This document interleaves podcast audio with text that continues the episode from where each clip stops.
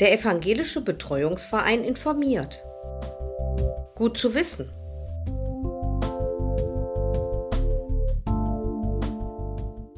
Und heute freue ich mich wieder ganz besonders mit der Reihe Gottziel verbunden zu sein. Ihr kennt unsere Podcasts über die Vorsorgevollmacht und über die Gesundheitsvollmacht. Und das sind, sind beides Riesengeschichten gewesen und sind auch von unseren Hörern ziemlich gut angenommen worden. Und heute kommt das zentrale Thema, denn die Rahel ist ja die Chefin vom Evangelischen Betreuungsverein.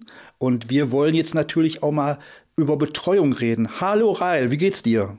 Hallo Ralf, danke, mir geht's gut. Ich freue mich wieder von dir zu hören. Ich hoffe, dir geht's auch gut. Ja, mir geht's super. Danke. Im Mittelpunkt der Entmündigung, die durch Gesetz 92 durch das Betreuungsrecht ersetzt wurde, stand die vollkommene Übernahme der Rechtsgeschäfte durch einen Dritten. Das war ja damals so bei der Entmündigung der Fall.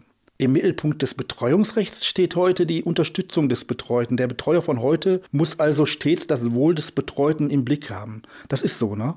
Ganz genau, Ralf. Du hast es genau richtig auf den Punkt gebracht. 1992 gab es ein neues Gesetz, was die ehemaligen Vormundschaften und Pflegschaften, so hieß das seinerzeit, abgelöst hat. Also der Betreute ist jetzt der Betroffene, der Beteiligte an dem Verfahren, dessen Willen und Wünsche immer vom Betreuer berücksichtigt werden müssen, wenn sie denn nicht seinem Wohl zuwiderlaufen. Das ist immer ein bisschen verschachtelt. Heißt quasi umgangssprachlich, dass ich, wenn der Betroffene in der Lage ist, natürlich Maßnahmen, Antragstellungen, geplante, sage ich mal, Vorgehensweisen, Verbesserung des Gesundheitszustandes, Installation von weiteren Hilfen, was auch immer da denkbar ist, mit dem Betroffenen bespreche, frage, was ist deine Meinung dazu oder auch so, sag ich mal, grundsätzliche Dinge wie wie möchtest du dein Leben gestalten? Was ist dir wichtig? Wie möchtest du dein Geld ausgeben? Also der Betreuer ist nicht mehr derjenige, der hier irgendwelche Anordnungen macht oder, sag ich mal, den Betroffenen hier durchs Leben führt und Entscheidungen für ihn trifft. Ganz im Gegenteil. Wir reden hier nicht mehr von einer Vormundschaft. Es gibt keine Geschäftsunfähigkeit mehr per se. Also die Betreuten sind nicht per se geschäftsunfähig. Im Gegenteil. Und es gilt immer die Frage, was ist tatsächlich zu regeln, wo braucht der Betreute Unterstützung und wo ist er gehandicapt und kann es eben aufgrund seiner Erkrankung, wie auch immer die geartet ist, nicht alleine bewerkstelligen. Die Voraussetzung hierfür ist auch vielleicht nochmal ganz wichtig zu nennen, ist eine Volljährigkeit. Also nur volljährige Menschen bekommen einen Betreuer. Es muss eine Erkrankung vorliegen. Die Grundlage hierfür ist im Paragraph 1896 im bürgerlichen Gesetzbuch gegeben. Da steht ganz kurz drin, wenn ein Mensch aufgrund seiner körperlichen, geistigen, psychischen oder seelischen Gesundheit, also eine Erkrankung liegt vor, nicht in der Lage ist, ganz oder teilweise seine Angelegenheiten eigenständig zu besorgen, dann wird ein Betreuer bestellt. Und auch nur dann, wenn andere Hilfen nicht ausreichen, um den akuten Regelungsbedarf, sage ich mal, äh, vorzunehmen und hier Abhilfe zu leisten. Also keine andere Hilfe kann diese Aufgabe leisten, weil es vielleicht zu viel ist, zu umfassend oder es ist klar, dass die Erkrankung eine Betreuung, eine Begleitung äh, auf Dauer auch äh, benötigt. Das ist ganz wichtig. Dann wird ein Betreuer bestellt und es muss tatsächlich ein Regelungsbedarf sein. Man kann nicht vorsorglich eine Betreuung bestellen, sondern nur, wenn tatsächlich auch Handlungsbedarf besteht. Den Antrag grundsätzlich kann immer nur der Betroffene stellen, den Antrag, also nach der Begrifflichkeit differenziert kann nur der Betroffene allein stellen. Dann kann jeder Dritte eine Anregung auf Betreuerbestellung ähm, quasi bei Gericht einreichen. Also zuständig sind die jeweiligen Amtsgerichte des Wohnortes oder aber von Amts wegen. Ne? Ich sage jetzt mal klassisches Beispiel, die Behörde bearbeiteten Antrag, Sicherstellung von Leistung und merkt, der Betroffene ist nicht in der Lage, sich hier zu melden, seine Unterlagen einzureichen. Das ist natürlich kein Grund, der ausreicht, jetzt zu sagen, wir machen von Amts wegen hier eine Anregung bei Gericht, sondern da braucht es natürlich auch einen Anhaltspunkt, dass da vielleicht auch gesundheitliche Probleme tatsächlich eine Rolle spielen. Ne? Weil es gibt ja viele Leute,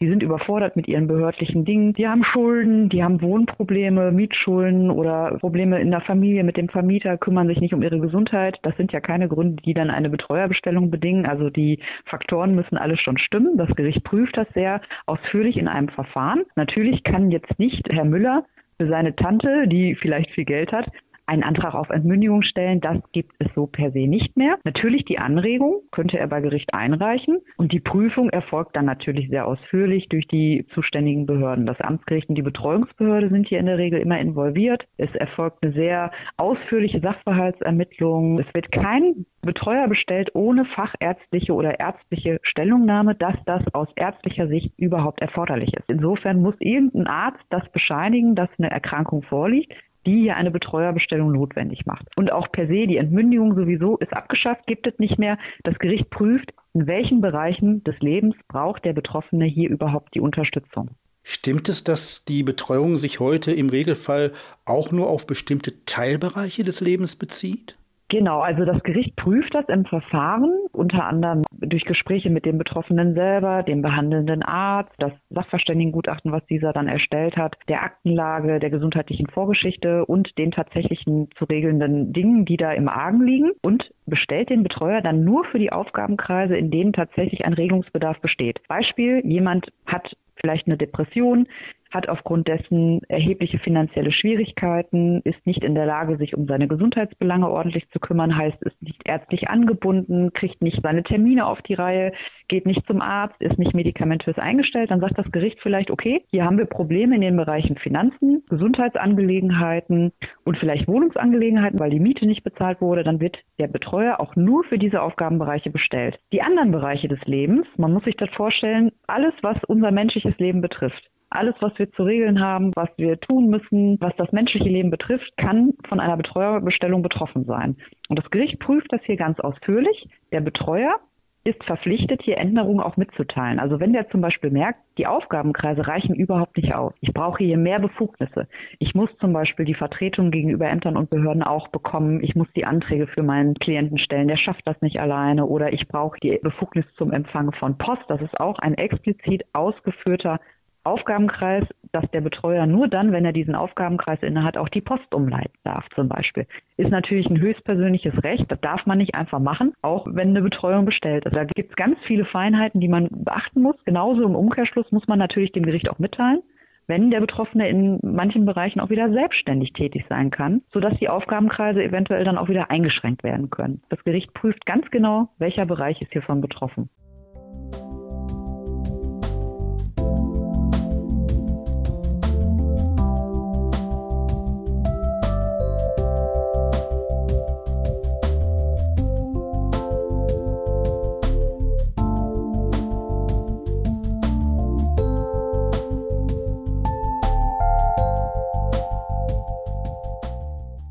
Es gibt zwei Unterscheidungen in der Betreuung, und zwar mit und ohne Einwilligungsvorbehalt. Mhm. Kannst du das mal eben kurz erklären? Ja, also das ist auch nochmal eine Sonderform. Die Betreuung, wie wir gerade schon sagten, bezieht sich auf einzelne Bereiche des Lebens. Vielleicht nochmal ganz kurz, welche sind das? Das hatten wir übrigens in unserer Folge über die Vorsorgevollmachten auch schon aufgeführt. Wir haben die Gesundheit, die Aufenthaltsbestimmung, wir haben Vermögensangelegenheiten, Wohnungsangelegenheiten, wenn erforderlich Heimangelegenheiten, Befugnis zum Empfang von Post, das sind so die Klassiker. Und wir haben dann manchmal auch Sonderbereiche wie zum Beispiel Erbgeschichten oder Durchsetzung von Ansprüchen, wenn die explizit im Argen sind und geregelt werden müssen, können die manchmal auch mit aufgenommen werden. Ein Einwilligungsvorbehalt ist quasi eine Geschäftsunfähigkeit, aber nur für einen bestimmten Bereich. Meistens für die Finanzen. Das heißt, wenn ein Klient sich selbst oder seinem Vermögen Schaden zufügt, aufgrund seiner Erkrankung. Beispielhaft wäre zu nennen, jemand hat eine schwere Psychose, ist gerade nicht Herr seiner Sinne und würde sein ganzes Geld, äh, sag ich mal, für irgendwelche Sachen ausgeben, würde Urlaub buchen, kann gar nicht fliegen, würde seinen Nachbarn Geldscheine in den Briefkasten werfen, sitzt im Springbogen, wirft mit Geldscheinen, jetzt mal als Beispiel, der schadet sich.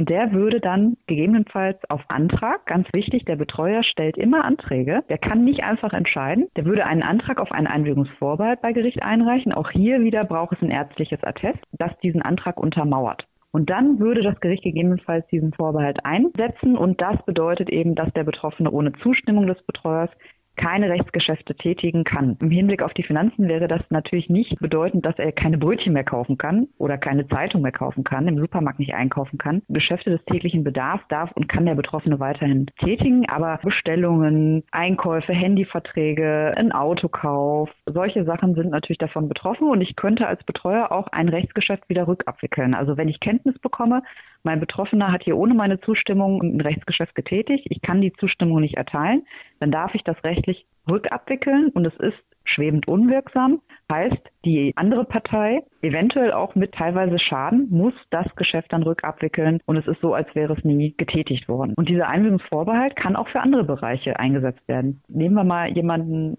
außergewöhnlich, aber kann auch vorkommen. Jemand kündigt und beginnt immer wieder neue Mietverträge. Der könnte zum Beispiel auch einen Einwilligungsvorbehalt dann in den Wohnungsangelegenheiten bekommen. Oder jemand tingelt von Arzt zu Arzt, ist erkrankt und hat vielleicht auch eingebildete Erkrankungen, will irgendwelche OPs erwirken. Auch dann könnte ein Einwilligungsvorbehalt zum Beispiel für Gesundheitsangelegenheiten eingesetzt werden. Also immer ein konkreter Bereich muss benannt werden und in diesem gilt dann dieser Einwilligungsvorbehalt. Machen wir es praktisch. Der Betreute kauft jetzt ein Auto. Machen wir eine Größe 10.000 Euro. Hat die 10.000 Euro und er noch Zugriff zum Konto hat, er bezahlt das Auto. Der Betreuer stellt fest, nee, kann er ja gar nicht. Dann kann der Betreuer zum Autohaus und sagt, also hier ist das Auto, auch wenn 100 oder 200 Kilometer damit gefahren sind. Mir ist das gerade bekannt geworden, der Kaufvertrag muss rückabgewickelt werden. Genau, also das wird, wie du es jetzt gerade beschrieben hast, in der Praxis eher nicht der Fall sein, weil du musst das so sehen, wenn der Betroffene einen Einwilligungsvorbehalt hat, dann ist der Betreuer verpflichtet, das natürlich beim kontoführenden Institut auch schnell anzuzeigen. Das heißt, die Bank weiß dann darum und weiß, der Betroffene selber darf hier gar kein Geld abholen, ohne die Zustimmung des Betreuers. Oder man hat irgendwelche Sondervereinbarungen getroffen. Zum Beispiel, der darf sich jede Woche 100 Euro abholen vom Sparbuch. Der hat das Sparbuch und darf dann damit vorstellig werden. Also in der Regel würde der das Bargeld wahrscheinlich gar nicht von der Bank bekommen. Aber er könnte ja alles schon passiert im Autohaus einen Vertrag unterschreiben, ein Auto bestellen und das wird dann bei der Fertigungsfirma XY in Wolfsburg, weiß ich nicht wo, mhm. in Auftrag gegeben und läuft dann auf dem Band. Wenn dann der Betreuer Kenntnis davon bekommt, dass der ähm, Betroffene das Auto bestellt hat, dann ist das genauso, wie du sagst. Man meldet sich dann beim Autohaus, legitimiert sich natürlich mit Bestellungsurkunde, in der ja explizit dieser Einwilligungsvorbehalt auch aufgeführt ist. Die haben ja auch alle Rechtsabteilungen. Die Anwälte wissen natürlich, wie sich die Rechtsgrundlage hier verhält und dann ist das tatsächlich abzuwickeln und dann muss das Auto, die Fertigung gestoppt werden und das Autohaus hat das Nachsehen. Ja, dann müssen die gucken, was machen die damit und im schlimmsten Falle auch, wenn der Klient damit schon befahren ist. Also das ist auch schon passiert. Meistens ist es eher auch so, dass die Klienten ganz viele Handyverträge abschließen, Versandhausbestellungen vornehmen, sich irgendwelche Sachen bestellen und dann ist das auch schon oft passiert. Natürlich haben wir immer ein Anliegen oder die Ambition, den anderen Stellen da ihre Ware auch wieder zurückzugeben. Nur bei unseren Klienten, die naturgemäß manchmal auch sehr krank sind, ist das manchmal nicht möglich. Das heißt, dann muss man denen tatsächlich mitteilen, auch die Ware kann hier nicht mehr beschafft werden. Und dann ist das so. Es ist in dem Moment das Risiko quasi der anderen Stelle. Wir haben im Rahmen der Vorsorgevollmacht und auch der Gesundheitsvollmacht über die Situation gesprochen, dass jemand selbst für den Fall, dass er dement wird oder dass er nicht mehr in der Lage ist, seinen Willen zu formulieren, jemanden dann auch benennen kann. Wenn jetzt jemand mit der Vorsorgevollmacht als Betreuer im Familien- oder im Verwandten- oder Bekanntenkreis benannt worden ist. Ist das gerecht bei der Erteilung der Betreuung an die Vorsorgevollmacht des äh, Betreuten gebunden? Ja, durchaus. Es gibt immer wieder Ausnahmen, wie äh, bei allem im Leben. Also, ist ja genau das, was wir letztens auch schon besprochen haben. Es gibt die zwei Möglichkeiten, dass ich selber Vorsorge treffe und jemanden in meiner Vorsorgevollmacht benenne, den Vollmachtsinhaber. Zur Regelung meiner Angelegenheiten kann ich das nicht weil ich niemanden benennen kann oder habe ich es versäumt, dann läuft die Betreuerbestellung über das Gericht. Ich kann natürlich in meiner Vorsorgevollmacht auch ein Passwort mit einpflegen, dass ich sage, wenn doch eine Betreuerbestellung über das Gericht erforderlich sein sollte, obgleich ich eine Vollmacht habe, aus welchen Gründen auch immer, dann soll Person XY bitte als Betreuer bestellt werden und mein Wunsch soll hier Beachtung finden. Und wenn das nicht dem Wohle, da sind wir wieder bei dem Begriff des Betroffenen zuwiderläuft, wird das Gericht dem auch so Folge leisten. Meistens ist es aber so, es gibt vielleicht in der Familie Fäden. Es gibt Uneinigkeit. Der eine sagt, du kümmerst dich nicht so um die Mutter, wie wir das eigentlich vorhatten. Du bist nur interessiert, sich zu bereichern. Gibt es ja alles im Leben, dann wird das Gericht aus Vermeidung von weiteren Konflikten eventuell einen externen Betreuer bestellen, um da ein bisschen Ordnung reinzubringen. Das ist immer dem Einzelfall nach zu bemessen. Und wir hatten das auch letztens schon besprochen dass man auch natürlich, wenn man niemanden bevollmächtigen kann, eine Betreuungsverfügung erstellen kann. Das ist eben die Möglichkeit zu sagen, wenn ein Betreuer für mich bestellt werden sollte, möchte ich gerne Person XY bestellt wissen oder aber ich möchte auf keinen Fall betreut werden von meiner Tochter, Cousine, wie auch immer. Ne? Also die zwei Möglichkeiten gibt es, dass man genau da eben vorbeugen kann, vorsorgen kann und dem Gericht das mitteilt, was der Wunsch, der Wille wäre. Und das ist zu berücksichtigen, auf jeden Fall. Außer es stehen eben triftige Gründe dagegen, dass das nicht zielführend wäre, nicht praktikabel, dem Wohle eben zuwiderläuft.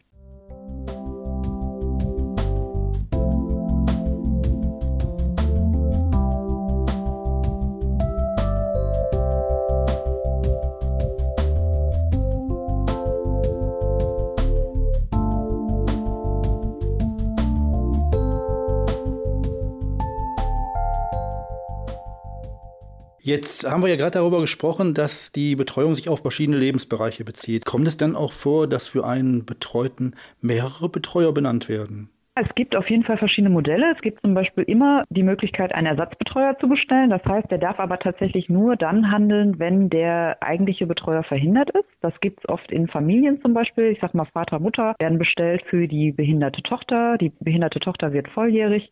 Es braucht hier eine Betreuerbestellung, weil klar ist, die wird sich nie um ihre Angelegenheiten kümmern können. Zum Beispiel Anträge stellen, Heimaufnahme organisieren, wenn denn anstehend. Ne? Also alles, was so das Leben mit sich bringt. Dann werden meistens die Eltern eingesetzt eingesetzt als Betreuer und äh, würden sich dann gegenseitig vertreten in Verhinderungsfällen. Das ist ein Modell. Oder auch im Verein zum Beispiel kann man die Vorgehensweise praktizieren, dass man immer einen Kollegen als Ersatzbetreuer direkt bestellt, dass man sich gegenseitig dann auch vertreten kann, ohne ständig eine neue Vollmacht ausstellen zu müssen. Dann gibt es die Möglichkeit, einen Ergänzungsbetreuer zu bestellen. Das ist in besonderen Fällen der Fall, wenn zum Beispiel der Betreuer kontrolliert werden muss. Also nochmal seine Anträge besonders begleitet werden müssen, geguckt werden muss, wie argumentiert er, warum beantragt er diese betreuungsgerichtliche Maßnahme. Das ist ein Ergänzungsbetreuer, der eben die Aufgabe hat, den bestellten Betreuer zu kontrollieren. Wird dann auch nur für eine kurze Zeit bestellt und dann auch wieder aufgehoben. Also nur für das zu erledigende Geschäft ist dann dieser Ergänzungsbetreuer mit im Boot. Dann gibt es das äh, Modell, dass eine Tandembetreuung eingerichtet wird. Passiert oft im Rahmen von einer Betreuerbestellung über einen ehrenamtlichen Betreuer, dass der eben mit einem Berufsbetreuer erstmal gemeinsam den Fall führt, begleitet wird, unterstützt wird, ist aber immer nur möglich bei einem Ehrenamtlichen und einem Berufsbetreuer. Zwei Berufsbetreuer würden nicht gemeinsam bestellt. Also im Tandem-Modell immer ein Ehrenamtlicher und ein Berufsbetreuer. Es gibt natürlich auch die Möglichkeit, dass verschiedene Betreuer für verschiedene Aufgabenkreise bestellt werden. Zum Beispiel hat ein Betreuer dann nur die Gesundheitsversorge und der andere Betreuer führt die Finanzen und äh, Behördendinge. Das wäre denkbar. Da gibt es verschiedene Variationen. Im Endeffekt auch wieder ähnlich wie bei der Vorsorgevollmacht. Man sagt ja eben, im besten Falle haben sie eine Person. Natürlich können sie auch mehrere einsetzen, aber dann müssen sie auch da nochmal unterscheiden, wie sollen die sich denn gegenseitig vertreten? Müssen die sich immer absprechen? Ist der eine nur dann im Boot, wenn der andere verhindert ist? Oder gibt es auch verschiedene Möglichkeiten und das Gericht guckt immer dem Einzelfall nach, was macht hier Sinn und beschließt dann entsprechend immer natürlich das Wohle des Betroffenen im Vordergrund, welches Modell wäre hier am praktikabelsten. Konkrete Frage nochmal. Wenn wir jetzt von so einer Tandem-Betreuung ausgehen, gehen wir mal davon aus, der ehrenamtliche Betreuer kommt aus dem direkten Familienbereich des Betreuten, der Berufsbetreuer äh, dem zugeordnet.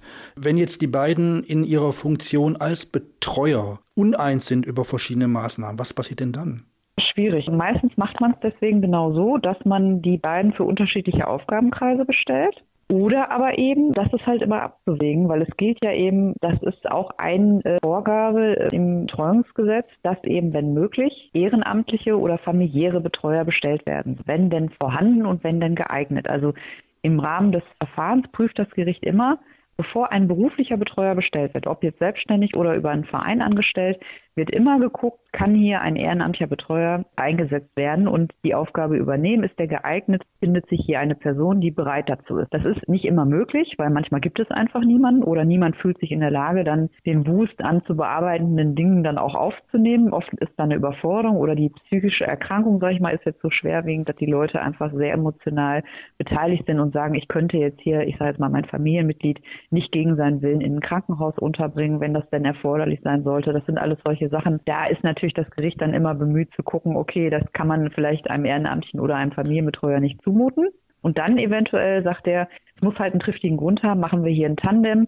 als Unterstützung, um zu gucken, macht das überhaupt Sinn. Wenn sich der Betreuer, der Berufsbetreuer und der ehrenamtliche Betreuer nicht einig sind, ist das natürlich schwierig und ein Problem. Aber in der Regel ist es so, wenn das überhaupt übers Gericht eingestellt wird, dann eher um zu unterstützen, den ehrenamtlichen Betreuer um ihn zu begleiten und um ihm vielleicht auch Ängste, Sorgen, Vorbehalte zu nehmen, dass er sagt, ich schaffe das nicht, ist das denn das Richtige, um sich dann eventuell doch gegen die Betreuung zu entscheiden und zu sagen, das soll bitte ein beruflicher, professioneller Betreuer führen oder aber mit dem Ziele, dass die Betreuung dann auch gänzlich an den ehrenamtlichen Betreuer abgegeben wird. Das hat immer eigentlich einen Sinn und einen Hintergrund, wenn das so gemacht wird, weil man muss dazu sagen, die ehrenamtlichen Betreuer können ja auch zum Beispiel durch die Vereine hier in Mülheim ohne ein Tandem begleitet, unterstützt, weitergebildet werden. Dafür sind wir unter anderem auch da, dass wir die Leute in ihrem Ehrenamt begleiten, mit Rat und Tat zur Seite stehen, vermitteln, die Wege erklären, in Krisensituationen eben Beratungen durchführen und äh, eben sagen, welche Wege, welche Maßnahmen jetzt einzuleiten werden, mit dem Gericht Korrespondenz aufnehmen, Rechenschaftsberichte für die Betreuer fertigen und so weiter. Also da gibt es ganz, ganz verschiedene Modelle. Dieses Tandem-Modell ist eher eine Ausnahme und soll natürlich nicht konträr zu einer praktikablen Vorgehensweise stehen. Ne? Also wenn dann da wirklich irgendwann so die äh, Verhältnisse nicht mehr bestehen, dass man das zusammen führen kann, dann wird das Gericht sich eine andere Möglichkeit da auch schnell überlegen. Berufsbetreuer kann ich mir vorstellen, werden zum großen Teil Juristen sein, also Anwälte, Notare, weil die halt auch den ganzen juristischen Background haben. Was ist jetzt der Unterschied zwischen einem Berufsbetreuer und einem Vereinsbetreuer? Die Berufsbetreuer sind, wie du sagst, genau oft Juristen, aber sehr viel mehr sind Sozialpädagogen tatsächlich, Sozialarbeiter, Sozialpädagogen. Das sind oft breit gefächerte Personen, die Betreuung vielleicht irgendwann selbstständig führen, freiberuflich. Der Unterschied ist einfach grundsätzlich erklärt, der Vereinsbetreuer ist angestellt in einem Angestelltenverhältnis und in einer Trägerschaft eingebunden. Als Beispiel wir vom Evangelischen Betreuungsverein, wir gehören dem Diakonischen Werk Mülheim an der Ruhr an. Wir sind ein eigenständiger Rechtsträger, aber sind sehr engmaschig eingebunden in die Trägerschaft der evangelischen Kirche, hier eben das diakonische Werk und sind Betreuer. Wir führen genau dieselben Aufgaben wie ein Berufsbetreuer, sind aber eben nicht selbstständig tätig. Und ein Berufsbetreuer ist freiberuflich tätig, der ist anerkannt, der nennt sich eben deswegen Berufsbetreuer, führt im Endeffekt auch Betreuungen, ist aber eben nicht bei einem Träger angestellt sondern führt das eben selbstständig. Das ist so der große Unterschied. Wir als Vereine haben eben noch die originäre Aufgabe, die Bevölkerung zu beraten zu den Themen Vorsorgevollmachten, Betreuungs- und Patientenverfügung. Wir stehen den ehrenamtlichen Betreuern zur Seite, haben auch die Aufgabe, diese fortzubilden, zu unterstützen, auch zu akquirieren tatsächlich. Also wir arbeiten hier eng mit der Betreuungsbehörde und dem Amtsgericht Mülheim an der Ruhr zusammen, dass wenn Leute sich an zum Beispiel das Gericht wenden, Probleme haben in der Betreuungsführung, bekommen die da auch die Empfehlung, melden Sie sich doch bitte bei einem der Vereine. Die helfen ihnen, die unterstützen sie, die begleiten sie bei der Führung ihres Ehrenamts. Das ist eben der Gedanke des Gesetzgebers, dass auch vielleicht eingespielte Fälle,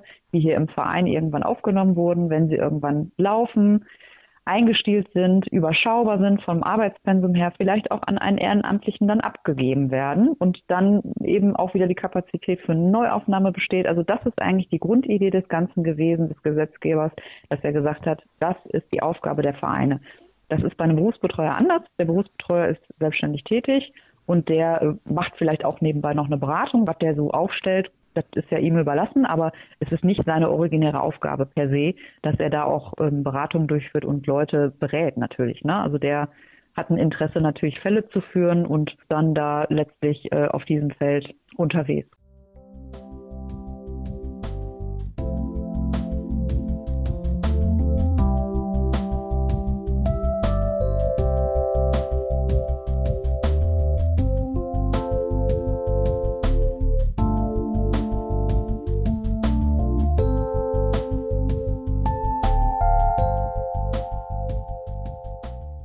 Ist denn der Betreuer von der Fallzahl her begrenzt? Sehr gute Frage, Ralf. Also das sind zum Beispiel solche Sachen, die werden oder wurden jetzt auch viel diskutiert, weil es da eben keine gesetzliche Vorgabe gibt. Das ist sowieso in vielen Dingen so. Klar, es gibt, das Gericht muss man auch sagen, ist hier natürlich das Kontrollinstrument. Die Behörde, die hier Weisungen erteilt, mitkontrolliert, Anträge genehmigt, Rechenschaftsberichte einsieht, Rechnungslegungen anfordert, also die Abrechnung über Vermögen, was natürlich genau richtig so ist. Es braucht hier eine Kontrolle. Es gibt aber Dinge, zum Beispiel, wie oft muss ich denn meinen Betroffenen persönlich sehen im Berichtsjahr? Oder wie viele Fälle darf ich denn als Betreuer führen, dass ich auch noch eine Qualität biete? Ist schwierig. Da gibt es keine konkreten Vorgaben. Und das macht es halt auch sehr unterschiedlich. Also ich kann kann nur für uns sprechen. Wir hier im Verein, wir sagen, in einer Vollzeitstelle sind 50 Fälle das Maximum, 50 Klienten mit einem guten Mischverhältnis. Also man braucht natürlich Fälle, die gut laufen, die eingestielt sind, die überschaubar sind vom Arbeitspensum. Und man hat natürlich auch Fälle, die immer wieder Arbeit machen aufgrund der Erkrankung der Leute.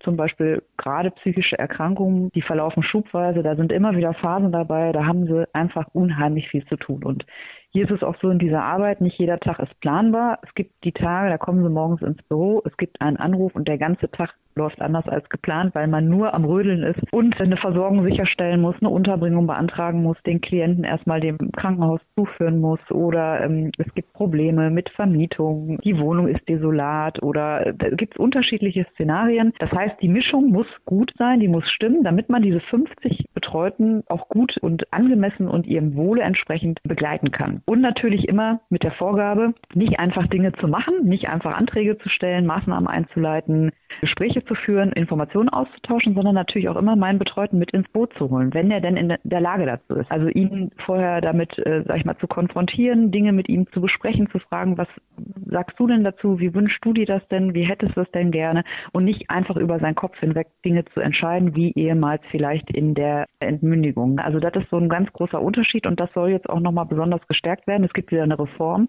2023 steht die an. Da wird das auch nochmal ganz besonders hervorgehoben, dass eben der Betreuer nicht die Aufgabe hat, ohne persönlichen Kontakt, ohne Absprache und Sondierung der Wünsche und des Willens des Betroffenen da Dinge einfach in die Wege zu leiten, sondern natürlich ist das seine Aufgabe, das mit den Betroffenen zu besprechen. Also immer mehr wieder auch diese Unterstützungsleistung hervorzuheben und nicht einfach eine Befugnis hier Anträge für den Betroffenen zu stellen oder zu entscheiden, wie der sein Leben zu leben hat. Ich bin auch übrigens als Betreuer kein Sozialbetreuer. Das ist auch vielleicht nochmal wichtig für die Leute, diese Unterscheidung. Es geht hier um eine Rechtsvertretung, auch wie in der Vorsorgevollmacht. Wir organisieren die Hilfen, die es braucht. Wir führen die nicht durch. Wir gehen nicht einkaufen, wir machen die Wohnung nicht sauber, wir wechseln nicht die Tainer Ladies oder die ähm, Inkontinenzmaterialien, ne? also führen keine Pflege durch.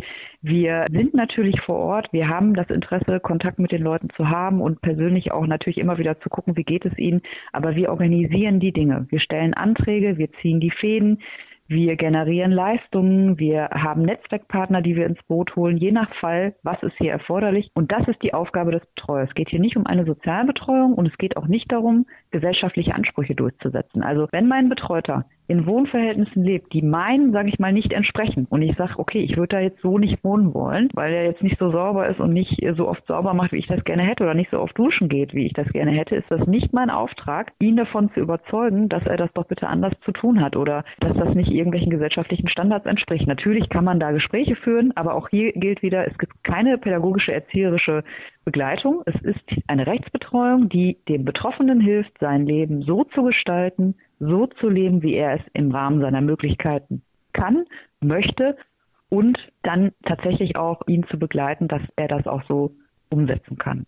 Wie lange dauert eine Betreuung und wann wird sie überprüft? So eine Betreuung kann maximal für sieben Jahre eingerichtet werden. Das heißt, sie wird immer nach sieben Jahren spätestens überprüft im Rahmen eines Überprüfungsverfahrens. Das heißt, der Betreuer bekommt hier die Anfrage, ist die Betreuung weiterhin erforderlich? Wenn ja, in welchem Maße hat sich was geändert? Mit Mitteilung des behandelnden Arztes, weil der muss hier auch wieder fachärztlich oder ärztlich bescheinigen, dass die Betreuung weiterhin erforderlich ist. Und der Betroffene kann sich hierzu auch äußern, wenn er möchte. Und dann wird in einem persönlichen Anhörungsgespräch oder Termin auch dann die Fortführung der Betreuung beschlossen oder eben die Aufhebung. Man kann aber auch jederzeit eine Überprüfung beantragen. Man kann jederzeit die Aufhebung des Verfahrens anregen. Das ist nicht begrenzt. Die einzige Frist, die der Gesetzgeber hier setzt, ist sieben Jahre maximal. Dann muss immer überprüft werden, auch bei Fällen, wo klar ist, die werden ihr Leben lang einen Betreuer brauchen, wird nach maximal sieben Jahren eine Überprüfung durch das Gericht vorgenommen.